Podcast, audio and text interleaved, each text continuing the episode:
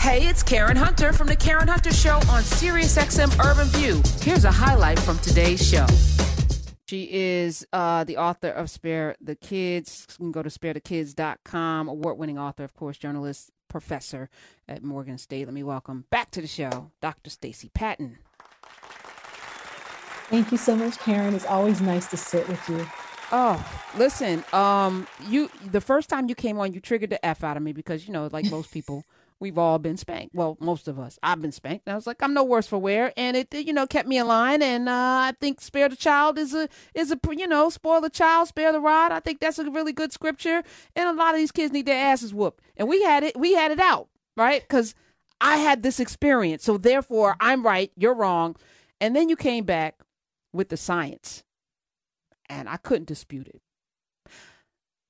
And you changed my whole entire view because you laid all of the facts out.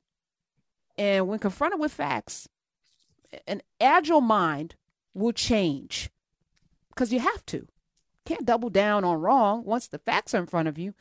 So, welcome, but also we're talking about Bill Cosby, and I think we're hardwired to defend the indefensible because it's in us. And it's much like the example we had a pediatrician call up who said that she flips it on men and says that you are at a party, you have on shorts, you drank too much, and then you wake up and your butthole is bleeding.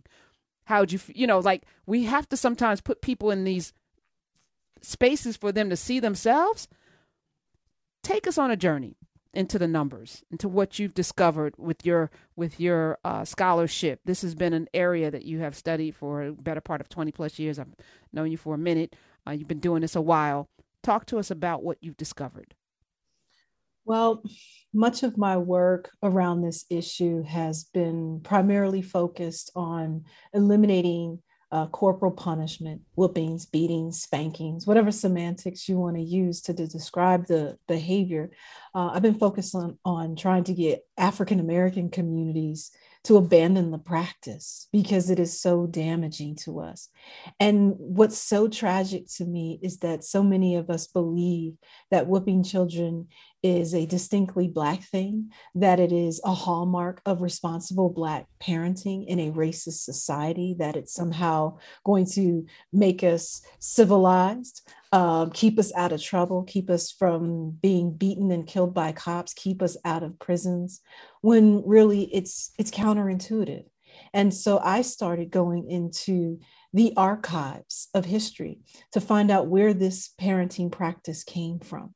And what I discovered is that it's not native to our culture, it's not indigenous to us, um, and that it is a byproduct of historical trauma, slavery, Jim Crow terrorism, state sanctioned violence, and so forth. Um, this is a gift, and I say this snarkily, from you know our colonizers who taught us to do this. And I started looking not just at you know the historical origins of this, but delving into the science, the neuroscience of hitting children like what actually happens in your child's body when you hit them. So people say to me oh there's a difference between spanking a child and abusing a child. That's not true. It's a lie. The research is clear that children's developing brains cannot distinguish between sexual abuse uh, physical abuse that leaves marks and injuries, and a regular spanking that leaves no visible signs of harm. All three are toxic stress events. All three trigger the exact same chemical responses in a child's body cortisol, oxytocin, other you know neurochemical responses that can harm a child's developing brain, uh, re- reduce their IQ, uh, put them at risk for aggressive behavior, depression, drug use, um, chronic health issues like obesity, high blood pressure, cancer, you know, early death, all of those sorts of things. So I'm, you know, I, used when I was younger and new at this, I was getting into all these ideological debates. People be like, the Bible says, spare the rod, spoil the child. No, it doesn't. That verse isn't even in the Bible. You know, on Twitter, some woman recently said to me, first of all, that I don't have a right to talk about this issue because I don't have children. And then she said, Well, Jesus said, spare the rod, spoil the child. I'm like, You do know that verse in Proverbs was actually written by King Solomon way before Jesus was born. So why are you lying on Jesus? And number two, mm. Jesus didn't have children. So there's that. Um, so, you know, we have a lot of myths in our communities about this particular issue. So, my work is about using the historical archives, public health data, and science to try to shift our people's thinking so that we can decide whether we want to raise resistance or we want to raise order and be liberatory uh, in our communities through our children.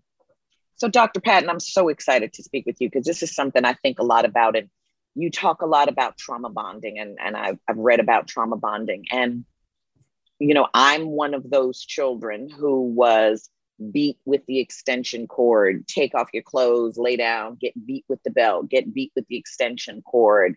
Uh, that went on until I was about nine, and I stood up to my mother and wouldn't lie down anymore. And so then it was just random punching. Um, but I will definitely say that I'm trauma bonded to her. And I, I would never say that I loved her, but I certainly took care of her, supported her, all of that. It's a trauma bond, but it's a bond.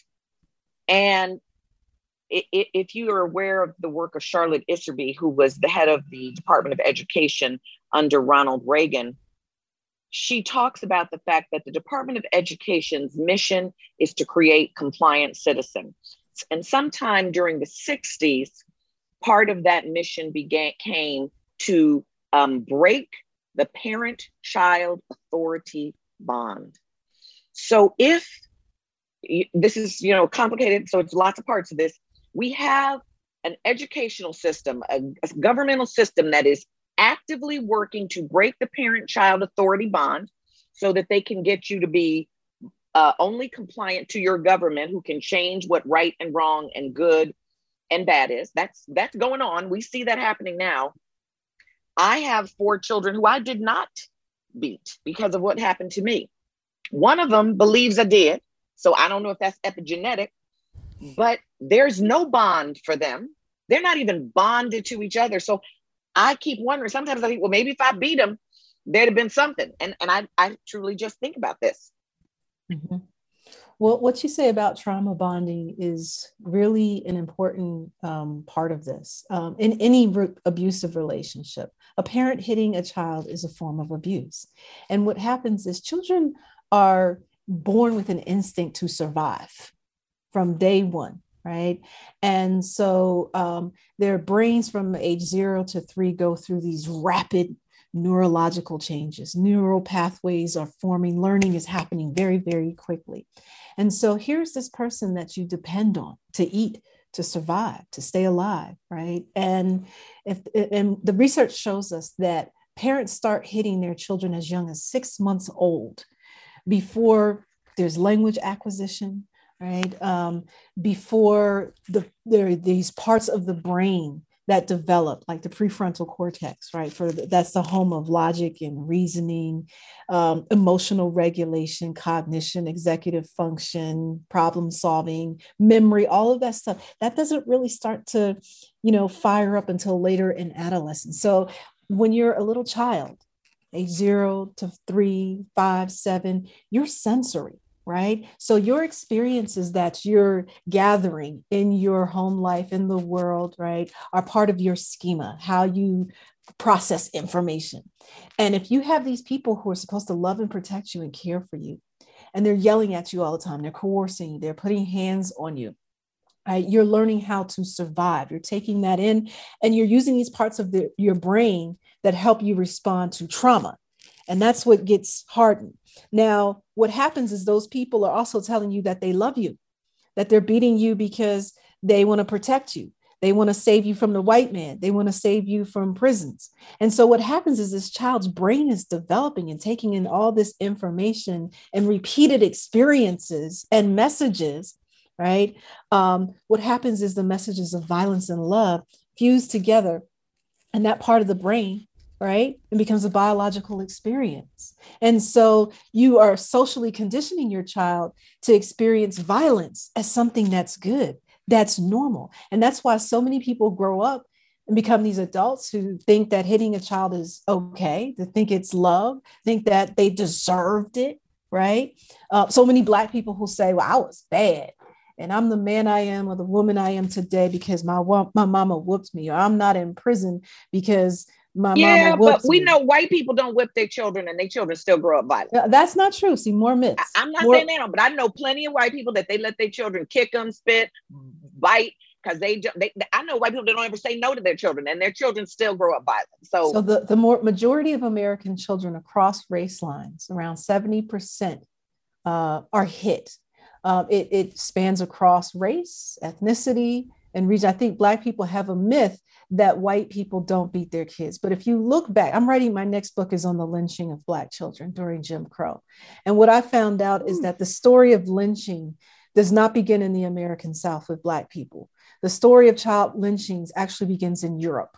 We can go all the way back to antiquity, to the Middle Ages, all the way up to the 17th, 18th, 19th century in Britain, and see white people have never respected children. They brutalized their kids. It took them to the 16th century to even recognize that children were biologically instinct. They needed a whole uh, that that that children were biologically uh, distinct from adults. They needed a whole age of enlightenment to bring them into that realization that children were like, you know, humans. and so what I discovered was that they were hanging their own children in Europe before they got here. Right? White people have never respected children, and they still don't respect children because they're children. They respect them distinctly from Black children because they're white. They're the future of whiteness.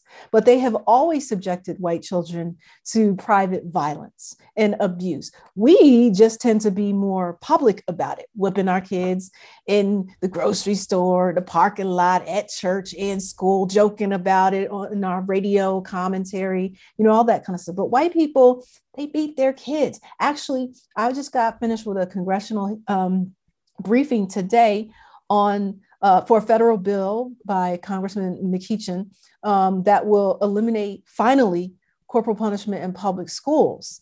51% of the kids who are corporally punished each year are actually white, and their parents support it.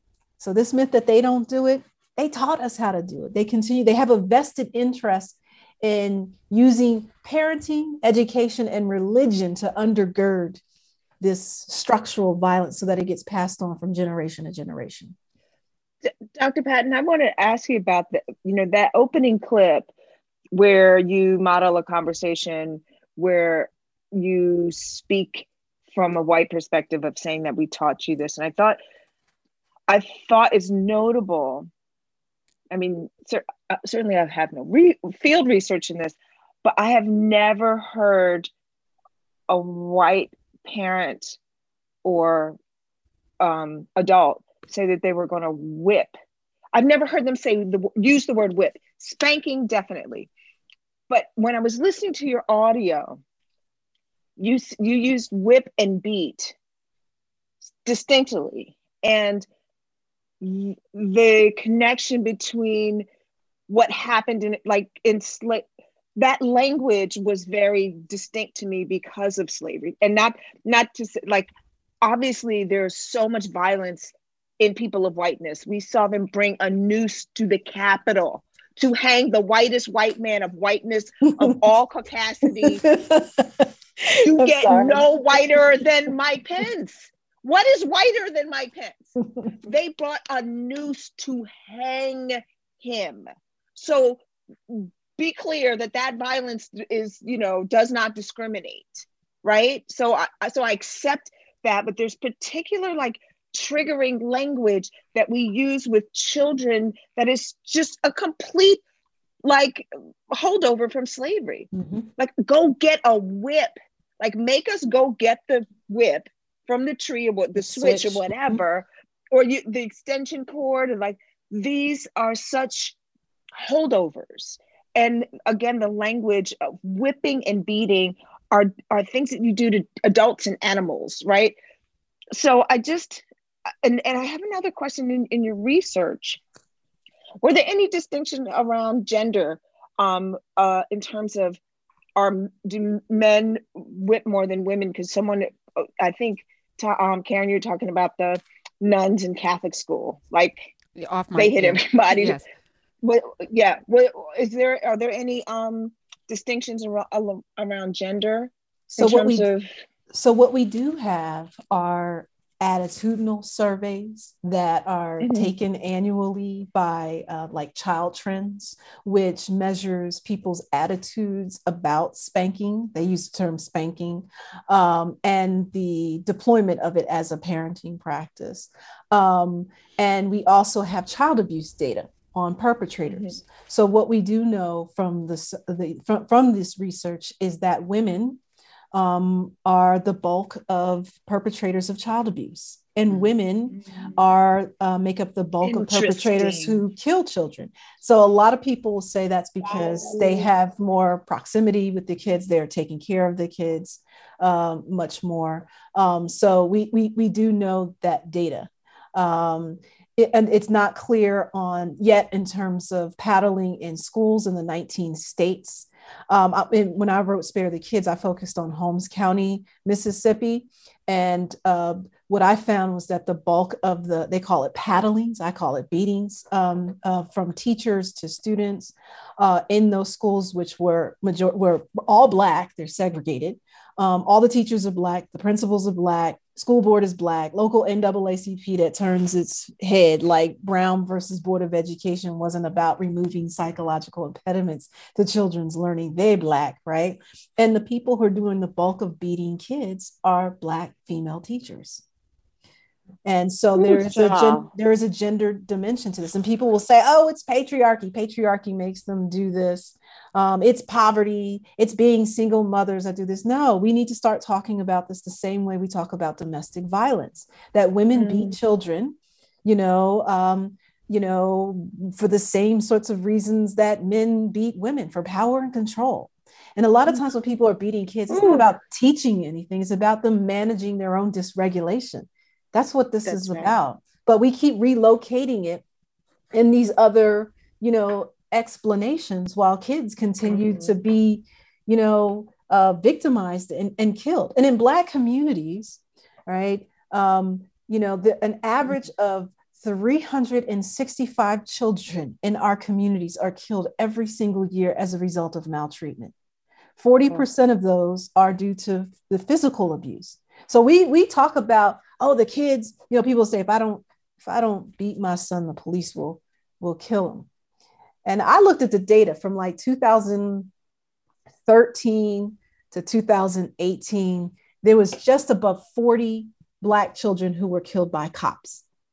During that same time period, if you look at the annual child maltreatment reports, so I think my numbers, I don't have the exact numbers in front of me, but it was close to 3,000 black children killed as a result of maltreatment right? And so the, this is the data. This is this is the public health data. We can call it beating spankings but if you look at child abuse but case, you know I, I think the language does make something about spanking sounds quaint or something like it's beating it's vi- like mm-hmm.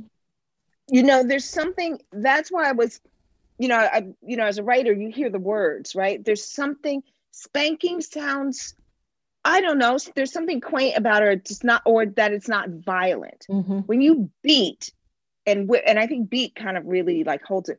Um, it it calls it a little bit more what it is. Like when we call people terrorists, call them terrorists. When you call it terrorism, call it terrorism. You know that, that are what we how we frame what's happening.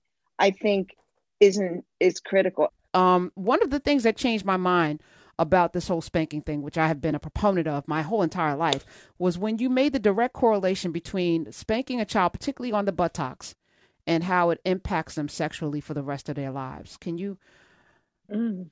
give us that again, please?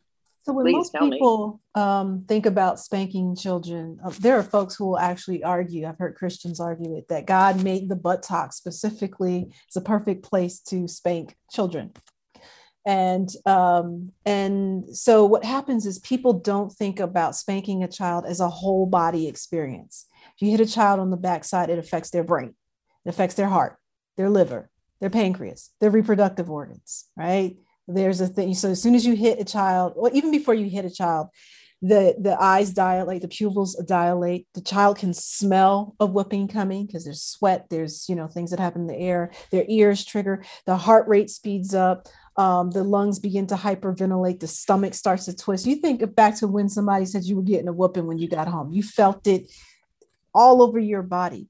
And so what happens is the HPA axis system is triggered and it sends these chemicals down to, you know, messages down to the adrenal glands, which sit on the kidneys, and then burst of cortisol through the body. That's before you even hit a child. There's all this physiological stuff that happens. So let's say you hit a child, and it and this happens, it continues to amp up no matter where you hit a child. You just pop them on the hand, pluck them on the nose, hit them on the backside, hit with a belt or no belt hand. The whole this chain reaction happens and it keeps going in the child even after you finish hitting them. So 15 minutes up to an hour, this child's body is trying to restore itself. So the stuff that's happening under the flesh that you can't see. Now let's talk about hitting a child on the backside. So I was in New Orleans um, and doing a community conversation in a church one time.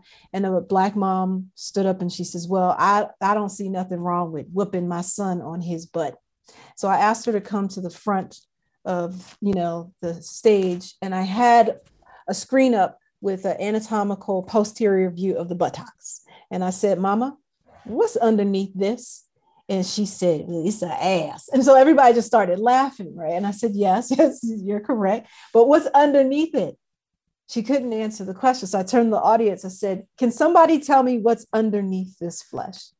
Nobody can answer. So i said so y'all think this is just a fatty extension of the body?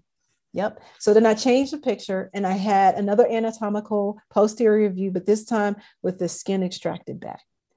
And I said, ah, look what we have here a whole network of nerves and blood vessels connected to the spinal cord, to the brain, which controls this. I took them on a whole journey of the buttocks. It's the first time in their lives. They had a journey of the buttocks, right? And so, and there's a particular blood vessel that's connected to the genitals. So when you hit a child, instant blood flow in that area. Some of that blood flow branches off into the genitals. The only other time that the genitals experience that kind of blood flow is during sexual arousal. Right. And so the mom was like, Oh, you nasty. I'm not trying to get my child around. I said, No, I'm not, I'm not saying you are. You have no idea, but this is how the body works. And so when you're hitting your child, um, in this area. And a lot of times we know parents are not whipping their children in this sort of constrained, you know, um, you know, way where they're putting them over their lap and they're just staying and they're going like this, hitting in that same spot. That's not what's happening. They're holding their kids up by their arms. They're, you know, beating them in this bucking circle like they're animals. And sometimes I can't tell you how many stories I heard from men who I interviewed where their parents their mom, it was mostly the mothers who were doing this, hit them in their genitals. Remember, Adrian Peterson lacerated his son's testicles with switches, right? And and so when a child is bending and trying to get away from this, you're it's actually exposing their genitals even more, boys or girls, right, to more you know um, uh, injury. And the other thing we need to keep in mind is that, and this studies have been done on girls, oxytocin studies. There's a guy named Seth Pollak who did this, where he um, measured, he took saliva and blood samples from girls who had experienced corporal punishment and those who had not. What he found was that the girls who had been hit um, had elevated levels of oxytocin. So, why is oxytocin important? It's the love hormone right? It gets experienced during breastfeeding, love making, all of that kind of stuff. Bonding hormone. It's, it's a bonding. bonding. It's not love. It's a bonding hormone. So well, it's called the love hormone. If you Google it, you know it's the love. Yeah, hormone. but they're talking about using it for date rape drugs too. So I don't want to put it as a love hormone. It's a bonding hormone. Okay. Um, so we can quibble about that, but what, what he found, the research shows, is that these girls had elevated levels of oxytocin in their system, and so they were subjected to stressful events. The girls who had the already higher uh, elevated levels went even higher versus the girls who had this baseline when they're subjected to stress. So why is this important? So a, a child's body, a girl child's body, is like an organism, like a plant or something else in the environment when you subject it to stress in the environment that that stress gets embedded in the organism underneath the skin and it sends a message to this girl child's body hurry up procreate develop right have sex because you might not survive this toxic stress to do it later on and so you have these parents who are like My child is fast. I had to whoop her because she went on, you know, a TikTok and was twerking. She's talking to men, she's talking to boys, right? So I'll ask these parents, you know, when did you start hitting your child? Oh, around two years old. And I'm like, oh, so you were subjecting her to toxic stress that started to elevate her oxytocin levels, which triggers, helps to trigger and move along precocious puberty. Got it. So there's a relationship between this. And the butt is an erotogenic zone, it's a sexual organ. So when you're hitting your child there, you're sending some very confusing messages about bodily autonomy, about sex. And we know also there have been studies to show the uh, uh, you know connection between women who grow up to you know engage in painful sexual um, you know behaviors. Also, spanking your child, beating your child, whooping your child puts them at risk for sexual abuse and puts them at risk for being sexual per- perpetrators because the message is my body is not my own. I, I, interviewed all these black women for Spare the Kids. That chapter didn't make it in because I was like 50,000 words too much. And my editor was like, you got to cut something. So I interviewed all these black women who had been hit, whooped, spanked, whatever you want to call it as, as children. And they were also sexually abused in girlhood. And I would ask these women, why didn't you not disclose to your mother that Uncle so and so was, you know, molesting you or whoever was molesting you? And some of them said, well, at least it wasn't a whooping. So I had to decide which kind of bodily violation hurt worse getting raped or beaten by their mother. Or my mom caught me touching myself. And so she responded by whooping me. And so when you have parents who are violating their children's bodies, how do you t- teach them about consent? I don't have consent to tell you not to, to, to hurt my body with this belt or with your hands. But then you're going to tell me, don't let anybody else touch me. Don't let anybody else hurt my body. That's not how children's brains work. They can't, it's it's all confusing. So, and perpetrators, they go after these kinds of girls, right, who have these histories of trauma and bodily violation. So it's all connected. It's at the root of all of this stuff. Agreed. I think that ending corporal punishment is not a sufficient answer for me, the answer is the emancipation of children, that children should have rights, the same rights that adults have in a, at an earlier time in their life, so that children have the right to get access to the legal system if they are being abused, even if that's in the home. And that goes beyond corporal punishment. I'm going to get very personal right here because I feel like we're so in the heady of the facts. So, you know, I remember as a child, for me, beatings, you had to be naked. And my mother used to squeeze my head between her knees. I remember I'd be suffocating in the polyester gown while she was beating my bare bottom. And I had to be under five years old because I remember the house that we were in. And I will say that, you know, I began mensing at nine. Um, I'm a person who ovulates twice a month. Um, and there is a way in which orgasm is connected to violence in my mind. And I never ever thought, I kept wondering why. Yes, I have been sexually abused, but I always wondered why my sexual fantasies always involved some violence. So perhaps this is, you know, part of that connection. I definitely see that connection between, you know, the clitoral complex goes all the way around through the butt. It's not just in that one little organ up there. That whole clitoral complex moves all up through the woman's pelvis. So yes, you are, you know, I can speak personally that you are arousing um, all of that stuff, even with violence. And I see the effects in my own life. Mm, thank you for sharing that. Uh, 866 801 8255. Can we take a couple of calls? Because there's people that have questions, um, Dr. Patton and doctor mm-hmm. Robin will be here too. So, um, you know, we'll We'll get we'll get all your questions answered. This is going to be a healing session as Wellness Wednesday on the Karen Hunter Show. Michelle in Atlanta wants to know, well, how do we discipline our children? Then Dr. Patton. Hey, Michelle. Hi, how are you? Good. Yeah, I just wanted to know then what do we do when we're in a situation? So give us an example of a situation, Michelle, where you felt you had to um, spank your child. Um, oh my gosh. uh, maybe having to repeatedly give the same, um, you know, instruction over and over. Let, I'm just to say, just like cleaning your room. I've asked you over and over and over. The room's still dirty. I've tried to do the consequence. I've given you consequences. That didn't work.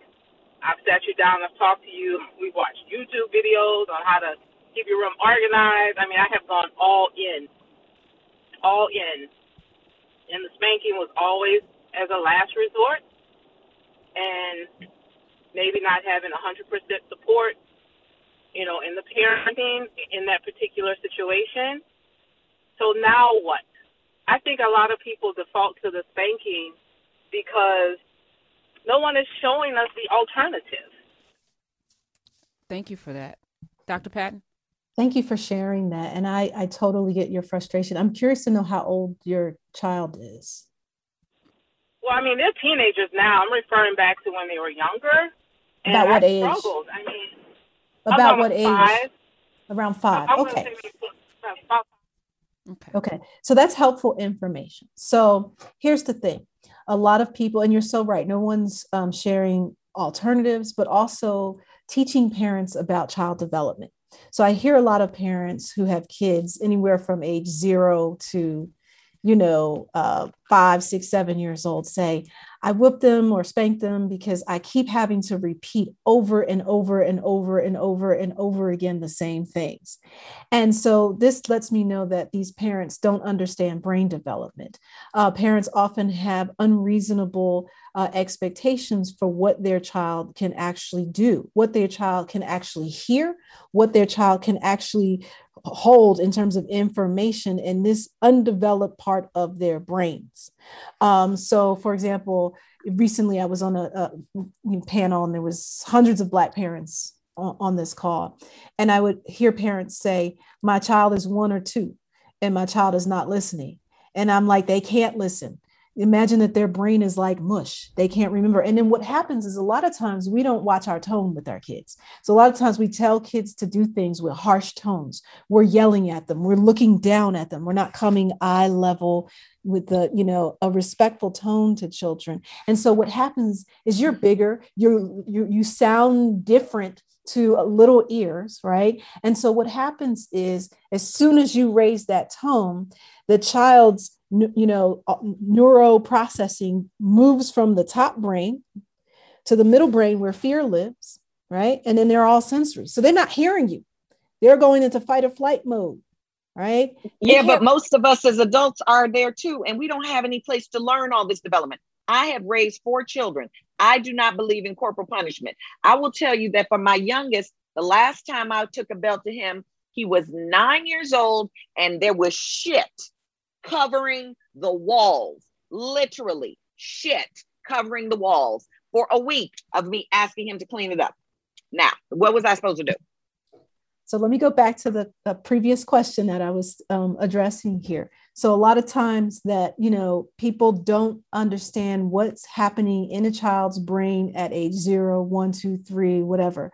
Um, a lot of people will say my child is not listening. Their listening faculties don't develop until much later in adolescence. The part of their brain for cognition uh, to hold on to information, you know, um, is not developed. So you have to repeat yourself over and over and over again. You have to model that behavior until it actually sticks. So, uh, in this country, we need to have some kind of compulsory education that teaches about child development so parents can know where their kids are and meet their kids at that time. Children can focus on one thing at a time.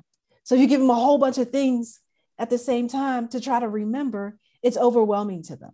And if that's met with yelling, and violence. The whole poo on the wall things, that's some other stuff that I'm not quite sure was going on with your child at this time. Um, you know, I, I, why he was smearing excrement on the wall. I'm not sure the full context of that story, um, but there sounds like there was some sort of deep psychological stuff going on that he was responding to. Maybe he was exploring, depending on how old he was, you know kids do explore their own excrement as part of their develop as nasty as it sounds they do do that play with the contents of their diapers. But he sounds like an older kid which tells me that there was maybe some other developmental issues going on. So i can't that needs a psychiatrist or you know to to deal with that.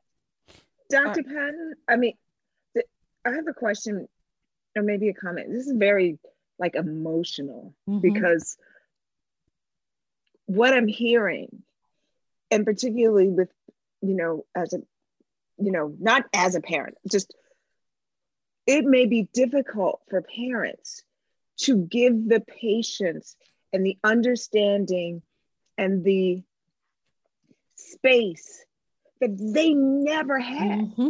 Absolutely. You know, like my daughter looks, I you know, my daughter, thankfully, I had a really great um, father as a parenting partner. We're unmarried, but we were partners. We're, we were both safe and sane and sober and all those things when she was young. And, you know, we never had to use violence to get a point across or help her learn. But she's, I'm so identified with her. Like when she was little, like that's what really sent me into therapy because I realized what her father was doing to her how he was loving and listening. That didn't happen to me. And I had a, like, I brought, I had a breakdown because I never seen what a healthy father looked like mm-hmm. Mm-hmm. until I saw one be that to my daughter. And I was in a fetal position on the floor and I had to go to therapy because so what you're so all these mothers and fathers that are going so what are we supposed to do when they bug out and smear shit and don't don't clean their room at five that's worth violence? Like yes if that was your experience. Like that's what like the emotion i'm having is for the children inside of all these parents. Mm-hmm. that never got any understanding or childhood. Empathy no empathy. Five five year olds aren't supposed to be able to know how to clean shit? You know really.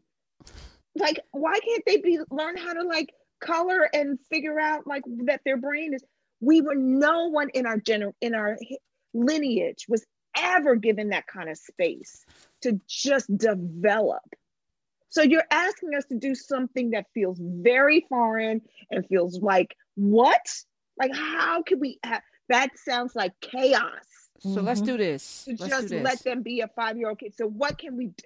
like we're gonna bring in we're gonna bring in reinforcements. Let me uh welcome to the show. Ooh, she is she is a, a psychologist. Thank you for this. This is crazy. Yes, this an ordained minister. Unpack. Of course, an author. Um, and I need y'all to, to get Stacey Patton Spare the Kids as well. SpareTheKids.com. Let me let me thank you, and I'm gonna tap in. This is like uh like a, a, a session where we're gonna tap people in because it's Wellness Wednesday and we gotta have all of the folk connected uh in all of the ways before we, we bring Dr. Robin in. I wanna thank you, Stacey Patton, but you have one final thing to say uh before we, we let you go because this is uh, gonna be I wanna have a continuous conversation with you uh over the over the next year uh because I think we have a lot of work to do. Oh, definitely. I, I just I want to thank you for the conversation. I'm and you know, I remember that first you know battle we had over this and i appreciate how you've grown on this issue and continue to make space for us to talk about this. Um, you know black people need to get to a place where we know that our children will turn out fine and be okay without us putting our hands on them. Uh, part of this is you know we've got to decolonize you know um, our parenting and purge it from this toxic you know these toxic ideas and behaviors and practices that we learn from our oppressors and that's that's my hope and the work that i do is with love i love your children and uh, we have to turn all that rage and anger onto the oppressors and not on our babies Hey, this is Karen Hunter. You can listen to The Karen Hunter Show live every Monday through Friday at 3 p.m. East on SiriusXM Urban View Channel 126 or anytime on the SiriusXM app.